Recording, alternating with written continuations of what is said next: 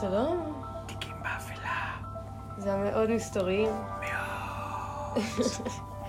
שלום לכולם, בוקר טוב, צהריים טובים. ולילה טוב. לא, אל תשמעו את זה בלילה. תיקים באפלה, פודקאסט על מקרי פשע אמיתיים בכל פעם אחת. אריאל או נתנאל סמריק פעם אחת מפצחים אירוע יותר ברמה התחקירית רגשית של אירוע פשע לא פשוט. והפעם... מה קורה הפעם? אריאל חושפת נושא שאין לי מושג מה הוא הולך להיות. ובפעם הראשונה אני שומע את זה יחד איתכם, אבל אם אתם רוצים לשמוע, איפה אתם יכולים לחשף לתיקים באפלה, אריאל? קודם כל, איפה שאתם כבר שומעים את הפודקאסט, זה מצוין. עולם קטן. כן, כי אם כבר נחשפתם אליו, אופה היי. אבל יכולים לשתף אנשים. תמיד, אתם יכולים למצוא אותנו בגוגל פודקאסט. גוגל פודקאסט. בספוטיפיי. ספוטיפיי. אפל פודקאסט. אפל פודקאסט. ואיפה? ב-RSS גם. RSS שזו באמת איזה... פלטפורמה שמפיצה את הפודקאסטים. וגם שם התכנים נמצאים. וגם? אתם יכולים, גם בכללים, אתם רוצים להרחיב את הדעת, אפשר למצוא אותנו ברשתות החברתיות. בעמוד שלנו באינסטגרם תיקים באפלה, נכון, ובקבוצה שלנו בפייסבוק, שם עולים קישורים, תמונות, תכנים, ואתם יכולים גם לשתף שם, כי זו הפעילות של הקבוצה, והכל בחיפוש של השם של הפודקאסט, תיקים באפלה, אריאל ונתנאל סמריק. זהו, נראה לי, זה כל החיפושים, ההתחלה, אבל עכשיו אנחנו צוללים לעומק, אל התהום, אל המיץ, אל השלולית של סקית. אני אפזר כאן קצת תם. כן, הזבל של החיים שהם חלק מהחיים. תיקים באפלה, מקרי פשע, אנשים כמוני כמוכם שפתאום בחרו, או שהחיים בחרו אותם ודרדרו אותם אל תהומות גדולים. איך זה קרה? למה זה קרה? מה יכולים ללמוד מזה? כולי לפתח שיחה, להרחיב את הדעת, גם בנושאים של תיקים שנותרו באפלה. עוד דבר אחד אנחנו מספרים לכם, הכל גם מצולם, בעתיד זה ייחשף. וואי, אל תבטיח כלום. אני לא אמרתי איזה עתיד, אולי העתיד ה... העתיד של העבר... בדיוק. נסובך את זה רגע. אבל הפעם אריאל בחרה, ותמיד אתם יודעים, באים לתוך השולחן המשפחתי, תמיד יש מקומות קבועים, או בכיתה מקומות קבועים, הפעם החלפנו מקומות, אני בצד ימין, אריאל בצד שמאל. ועד עכשיו כאילו זה היה מאוד... תמיד, זה אף פעם, לא שינינו. לא דיברנו על זה בחיים, פשוט תמיד התיישבנו באותו מקום, והיום משום מה זה נשבר. לא נשבר, שברת את זה, למה עשית את זה אריאל? וואו, זה היה לא מודע ממש. אוקיי, כנראה שזה מה שנכון שיקרה. זה בריא טיפה לערבב את השגרה. לערבב את הקלפים. Go for it. אז מה אנחנו בעצם מדברים עליו הפעם? הנושא מתחבר רק עכשיו בעצם, שחשבתי לפני ההקלטה טיפה לרענן אצלי את החומרים של הפרק. זה עלה בדעתי שזה מתקשר לאחד הנושאים מהפרקים הקודמים שהבאתי. שהוא הייצוג של המוות בדת. זה מתחבר לשם. והנושא שוב מתחבר למשהו שאתה העלית באחד הפרקים הקודמים, שהסיפור על הכת שהנציג שלה, הכת עצמה הייתה מיושבת באי, והנציג שלה באמירה שלו גרם לכל האי להמית את עצמו. כן, מוות כזה, אובדן שואתי כזה, התמונות היו מאוד מאוד קשות משם, נכון? דיברנו על זה. ושני מתחברים לנושא שהבאתי היום. שהוא? מה הנושא? אני עושה כאן בילדאפ מאוד משמעותי. בהחלט. אני בחרתי להביא היום טקסי פולחן. טקסי פולחן. אז מה זה בעצם טקסי פולחן? טקסי פולחן. מה זה בעצם טקסי פולחן? טקסי פולחן זה מכלול של פעולות שאנשים מצווים לבצע כחלק מטקס דתי או מסורתי כלשהו, ובדרך כלל קבוע מראש לריצוי או לעבוד את האל או דמות נערצת כלשהי, כת, דת, שוב, לבחירה. ולעיתים הוא מתבטא כקורבן ואף קורבן אדם, הריגה טקסית. מעניין. האסוציאציה הראשונה שעולה לי היא עקדת יצחק. נכון. בתנ"ך, כאשר אלוהים מסמן, רוצה לבדוק עד כמה אברהם מאמין. מה עושה?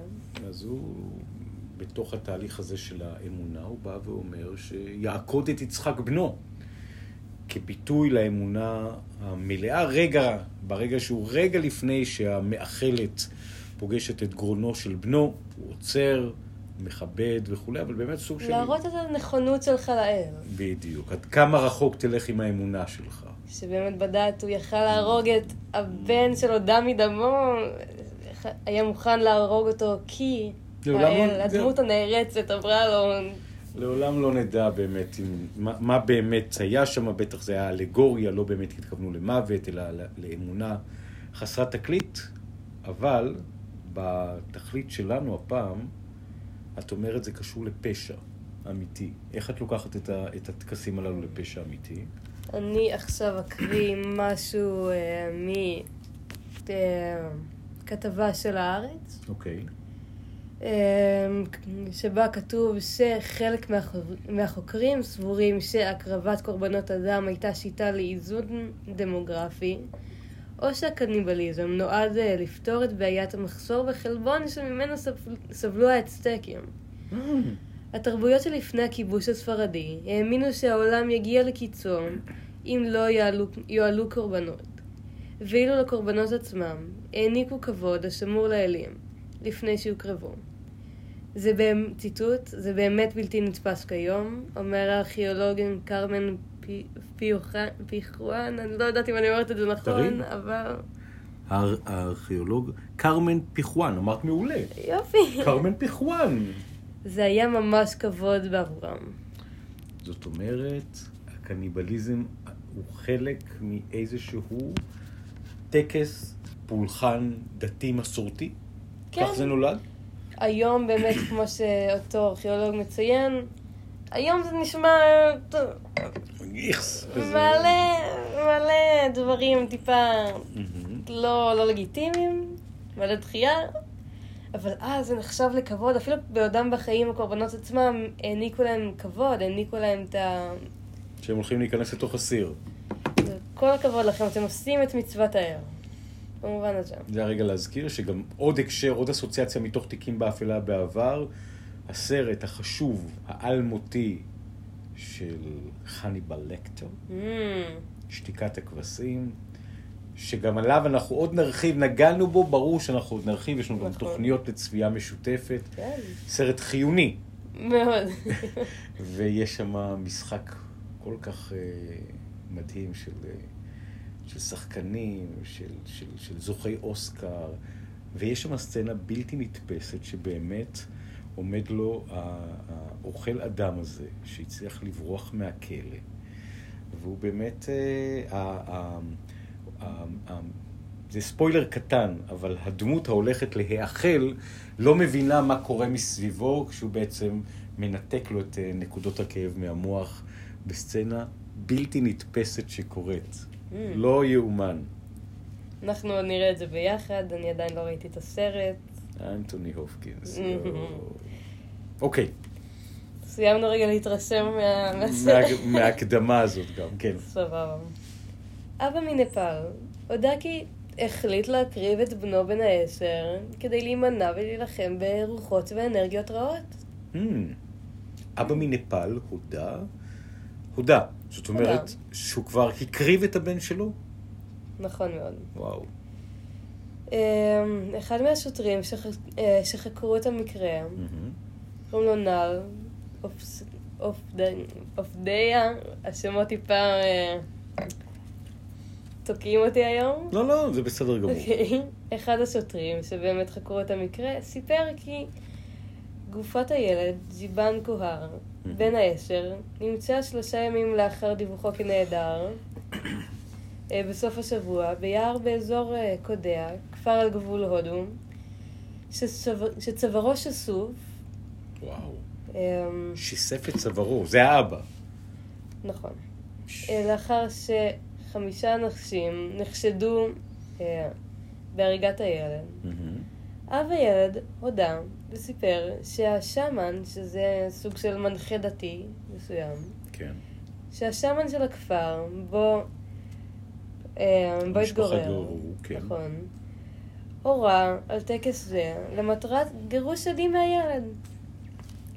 האב סיפר שבעזרת כמה משכניו, אותם 5 שגם הואשמו, לקחו את הילד למקום מבודד, שיספו את גרון הילד. את הילד שלו? שיסף את הגרון שלו כדי להוציא מתוכו שדים? נכון. נו, באמת. והשליחו את גופתו. באותו נייר נידח בגבול הודו. באמת אותם 5 נעצרו בקשר לאירוע. בהמשך קראתי טיפה פרטים על אותו אזור בנפל, שמשם הבנתי ש80% מתוך 25 מיליון התושבים בנפל, כן, מאמינים בדת ההינדו, ובשל כך עורכים טקסי קורבן עם בעלי חיים כמו עז או תאו.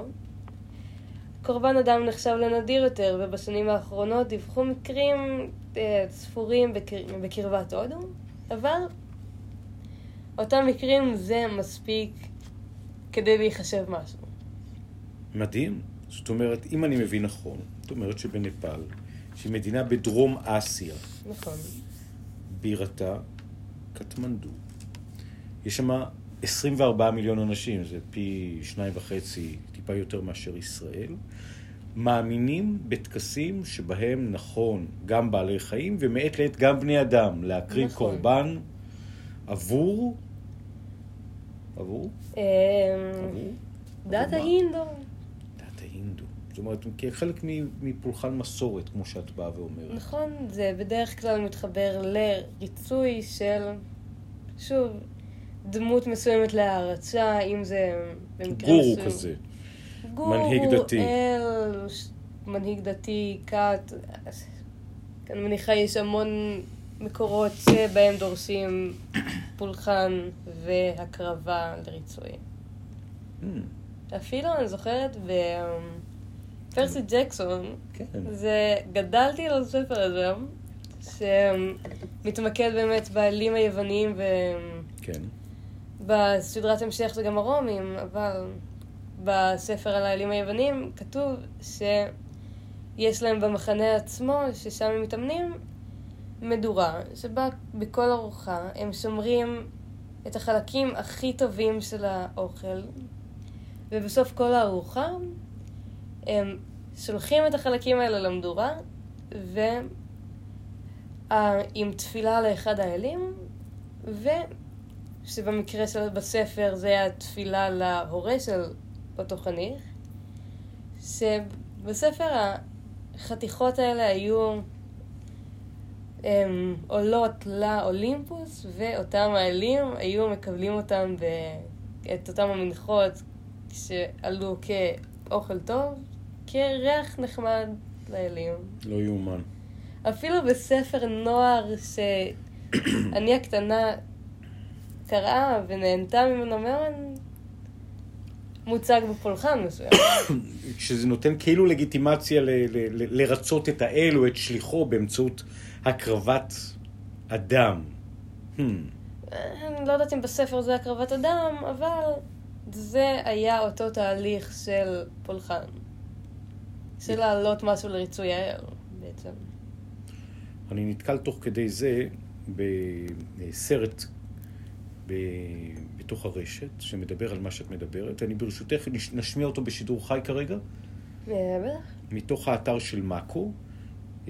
על כתבה שהיא לוקחת את הנושא שדיברת עליו.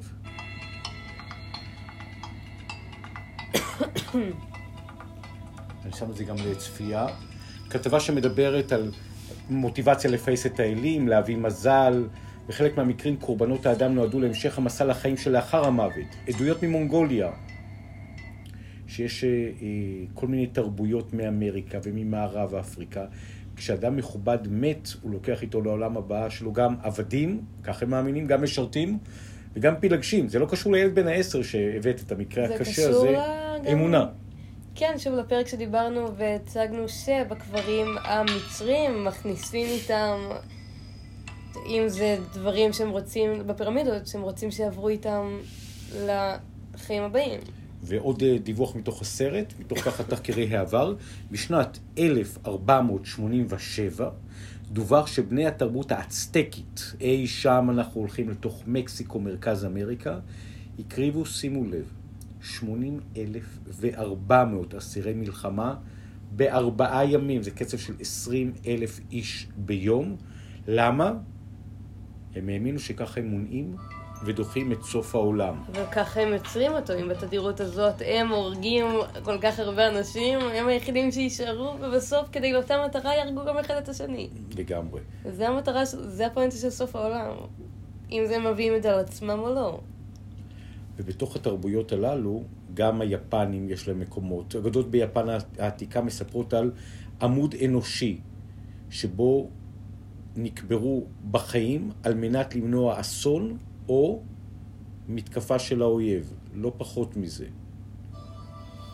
זאת אומרת, הרבה תרבויות לוקחות את המקום הזה שאת מדברת עליו, וקוברים בחיים אנשים, מקריבים אותם, רוצחים אותם, לכאורה למען מטרה נעלה. עכשיו תגידי, טוב, אסיה.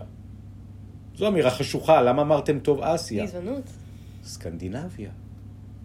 שימו לב, טקס הקרבת קורבן אנושי לאלים, התקיים שם עד למאה העשירית, וואו. תייר שביקר באזור סיפר שנשים נקברות עם הלוחמים הנורדים כדי לבלות איתם בעיר האלים, ולהלה. ולהלה. גם על זה ריק ריורדן כתב, הסופר של פרסי ג'קסון. שהוא הביא את המיתולוגיה הנורדית. הוא כתב על... וואו, הוא כותב מאוד טוב. רוב הסיפורים שלו מתמקדים בתרבויות. כתב על המצרית, על הרומית, יוונית, נורדית. המאמינים הגותים הקריבו שובי מלחמה ליליהם ותלו את חלקי הגופות על העצים. שימו לב, תמונות שאפשר לבוא ולראות, אנחנו נראה לכם. שוב, הסרטון יעלה בפייסבוק שלנו. כן. לדברי היסטוריונים, ברומא העתיקה הקריבו קורבנות אדם עד שהגיע הסנאט וביטל את המנהג רק 97 שנים לפני הספירה. זאת אומרת, לפני 2000 שנים זה היה דבר מקובל. בסין יצא ב-374 לפני הספירה צו שאוסר על הקרבת בני אדם, אבל בימי שושלת צ'ינג ב-1673, לא תגידו הרבה זמן, 500 שנה. שוב הופץ צו קיסרי המורה על איסור הקרבת עבדים, שכן המנהג הזה לא באמת פס מהעולם. וואו, בהרבה תרבויות המקום הזה הוא אותו פולחן. טיבט. מה קרה בטיבט? טיבט. הדלי למה? מקום נאור, מערות, אמונה. בטיבט ידעו על קורבנות אדם וקניבליזם עד להפצת הבודהיזם. במאה השביעית. לא ציפיתי שכאילו הקניבליזם לא, אתם חייבים לראות את התמונה הזאת. סליחה שהפרעתי לך באמצע. וואו. לא, תמונה נהדרת. היד, העץ, החיבור. מה התחלת לומר? לא ציפיתי שהקניבליזם הוא? שהקניבליזם והפולחן הלכו יד ביד, כי קניבליזם נחשב למעשה מאוד חשוך. אבל בניגוד לטקסי הפולחן, שנחשבים לטקסים מאוד נאורים, כקרבה לאל. לא ציפיתי שהם ילכו יד ביד בכך. זהו, כי אגב, קורבן בדרך כלל מסמל הכרת תודה. נגיד על היבול שצמח, הם מביאים קורבן, חג שבועות. חג שבועות, מעלים, מביאים קורבנות לבית המקדש. אבל רבא, ילד בן 10, או אנשים. זה גם בשנים האחרונות. לא, פה אפשר כאילו לעצור. אריאל סמריק, נושא מרתקת. אני חושב, הייתה לי עוד נקודה של... דברי איתי. שואה. איך את מחברת את השואה פנימה? השואה מתבססת על נאציזם, שזה במובן מסוים העם הארי, העם הנעלה, שבשבילו, כחלק ממנו, נדרש להוריד את כל העם הנחות, שזה להעלות במובן מסוים קורבן... בכל דבר. כן. יש את התרבות. גם משם לקחת את זה.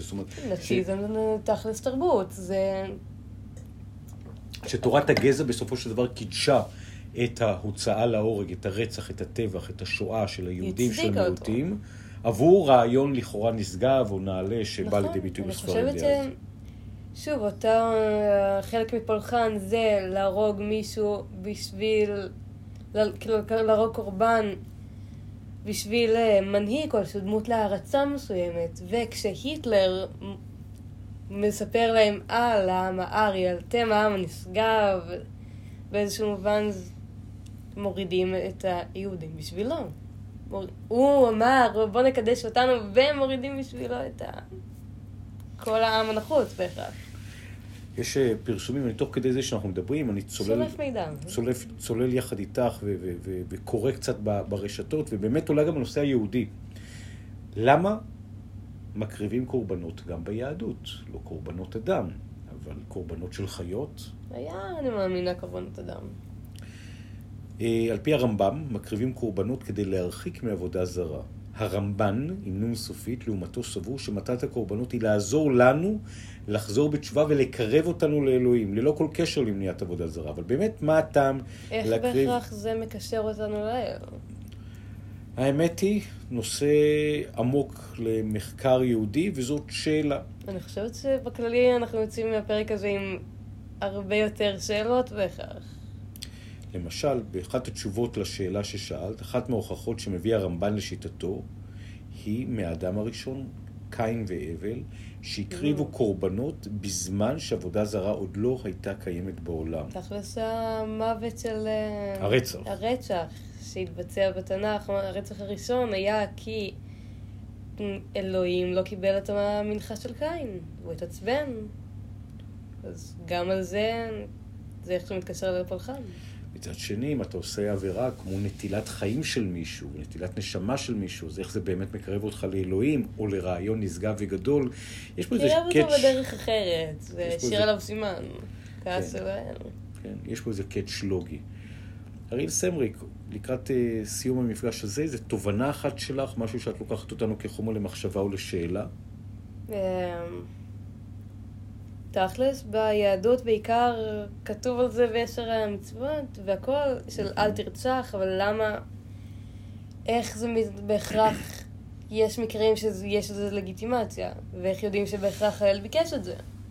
ומי בכלל שם את פרשני האל, הגורואים למיניהם, הממסדים, באמת... מי הסמיך אותם? בדיוק, מי הסמיך אותם להדהד. כי המון דברים בדתות אינם בהכרח הוכחות. אמונה זה... אמונה באל מסוים זה דבר שלא רואים בהכרח. ביהדות בעיקר אסור לבנות, אסור להפוך את האמונה לחומרית. אז איך, מי הסמיך את אותם אנשים להגיד מה נכון ומה לא, ובעיקר לדברים שיגרמו לנטילת חיים של חיה או אדם אחר. לגמרי, ויחד עם זה, כדי שיהיה ברור, לפחות האמונה שלי בהקשר הזה, היא אמונה מלאה ומוחלטת, שכשאתה מאמין בכוח גדול, תקרא לו אלוהים, תקרא לו קוסמוס, תקרא לו כוח עליון, בסוף ובהתחלה אתה קודם כל מאמין בעצמך, באני הגבוה שלך. להרבה אנשים יש נטייה לנתב את זה לגורמים, ניקח את זה לאפיפיור לדוגמה, או לשליחי אל מסוימים. אז הוא נתב את אותה אמונה בגורם כלשהו לגורם פיזי אחר. כן, אני לגמרי יכול להבין את זה. יחד עם זה, האמונה שלי בהקשר הזה באה ואומרת שאתה מאמין... שזה לא בהכרח צריך להיות כאילו... הוא מאמין בעני העליון שבו, בדמות הגבוהה שמכוונת, שלוחשת, שעוזרת, שמגשרת בין החומר לבין הרגש, והיא נמצאת בכל אחד מאיתנו. לכן, תהליכים של מדיטציה, או תפילה, או אמונה, או מנטרות, שמיטיבות, שאתה מרגיש בלב שמיטיבות איתך, שמחברות אותך לעצמך, שמחזקות אותך, שמכוונות אותך לטוב, ללכת איתם. ואם יש משהו שאנחנו שומעים, שלוקח אותנו ואומרים, בוא תקריב משהו בשביל מישהו, אתה קצת מתחיל להתגרד בבטן, אתה לא בטוח שזה נכון, מוטב לעצור ולחשוב עוד פעם ועוד פעם. אני חושב שקודם כל להיות בטוח בזה שאתה מאמין. לגמרי, בעצמך. להאמין במה שאתה מאמין. בעצמך. גם בעצמך. קודם כל בעצמך.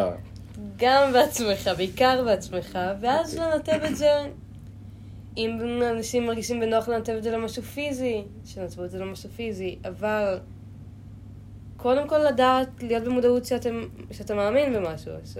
אני יודע שאני מאמין בזה, בלי לחפש את האישור של גורם חיצוני בהכרח. להאמין קודם כל בשביל ובעצמך. בשביל לחזק את עצמך, אני לגמרי מסכים איתך. כי אנשים בדרך כלל מחפשים איזה משהו להאמין בו. ואני חושבת שזה מאוד... זה מאוד מחזק רגע כאילו את עצמך. אני לגמרי מסכים איתך. וכאן בעודנו מקליטים את הפודקאסט שלנו, את תיקים באפלה, ואנחנו נמצאים באמצע, ככה, ישור את הסיום של ההקלטה. זה הרגע שאנחנו שמחים להשיט את עצמנו לכיוון עוד סיום. נראה לי, נהיה פרק קצר וקולע היום. ומעורר מחשבות וסימני שאלה. לגמרי. אתם יכולים למצוא אותנו ברשתות ושם, אם עולות לכם תובנות, עם מחשבות או עם רעיונות לפרקים, רעיונות לגבי הפרק מחשבות, אנחנו זמינים שם, אתם יכולים להגיב, לשלוח לנו בפרטי, והכל, בקבוצה שלנו בפייסבוק, בעמוד באינסטגרם שלנו, שניהם על שם תיקים באפלה, אריאל ונתנאל סמריק על שם של הפודקאסט. שוב, אני אומרת, אתם יכולים להאזין לנו באפל פודקאסט, גוגל פודקאסט, ספוטיפיי ו-RSS, שוב, בחיפוש של השם של הפודקאסט, תיקים באפלה, אריאל ונתנאל סמריק. נשמע לי פשוט ומדויק, אנחנו גם קוראים לכם וממליצים לכם להקשיב, להפיץ לאנשים המדויקים, אנשים נכון. שאתם מרגישים שמקרי פשע אמיתיים וההיבטים הפילוסופיים, הפסיכולוגיים, הערכיים מאחוריהם מתאימים להם להפיץ וגם לשלוח לנו תגובות, אנחנו מאוד אוהבים את התגובות כן, שלכם. תגידו לנו מה אתם רוצים לשמוע, כי ואם זה יעניין גם אותנו, שאני די בטוחה שזה יעניין גם אותנו, שוב נשמיע את זה כאן. איזה יופי, אז תיקים באפלה. פעם בשבוע אנחנו מעלים את הסרטים בדרך כלל להעביר ביום... בדרך כלל ביום הראשון בבוקר, כל חודש... בוקר בשעה. שעה 9. וכל בוקר אנחנו, כל חודש אנחנו שומעים מחדש אופציות לראות לפי כמות התגובות והצפיות. בדרך כלל התחלנו מהחודש הזה, נעדכן לגבי לוח השידורים, לגבי החודש הקרוב, לגבי זמני העלאה. שאתם תישארו ככה, אנחנו נשמע דבר רגע שזה יוצא. איזה כיף. תיקים באפלה. אריאל ונתנאל סמריק. אריאל, אני רוצה להגיד לך המון תודה. אני רוצה להודות גם לך ולמי זה הקשיב לפרק. אני נהניתי. גם אני מאוד נהניתי. המרתק בבית זווית יוצאת דופן של עבודה, אמונה, אלוהות, שחובקת את כל העולם לאורך מאות שנים. פולחן. עד רצח. תודה רבה לכם. ביי ביי.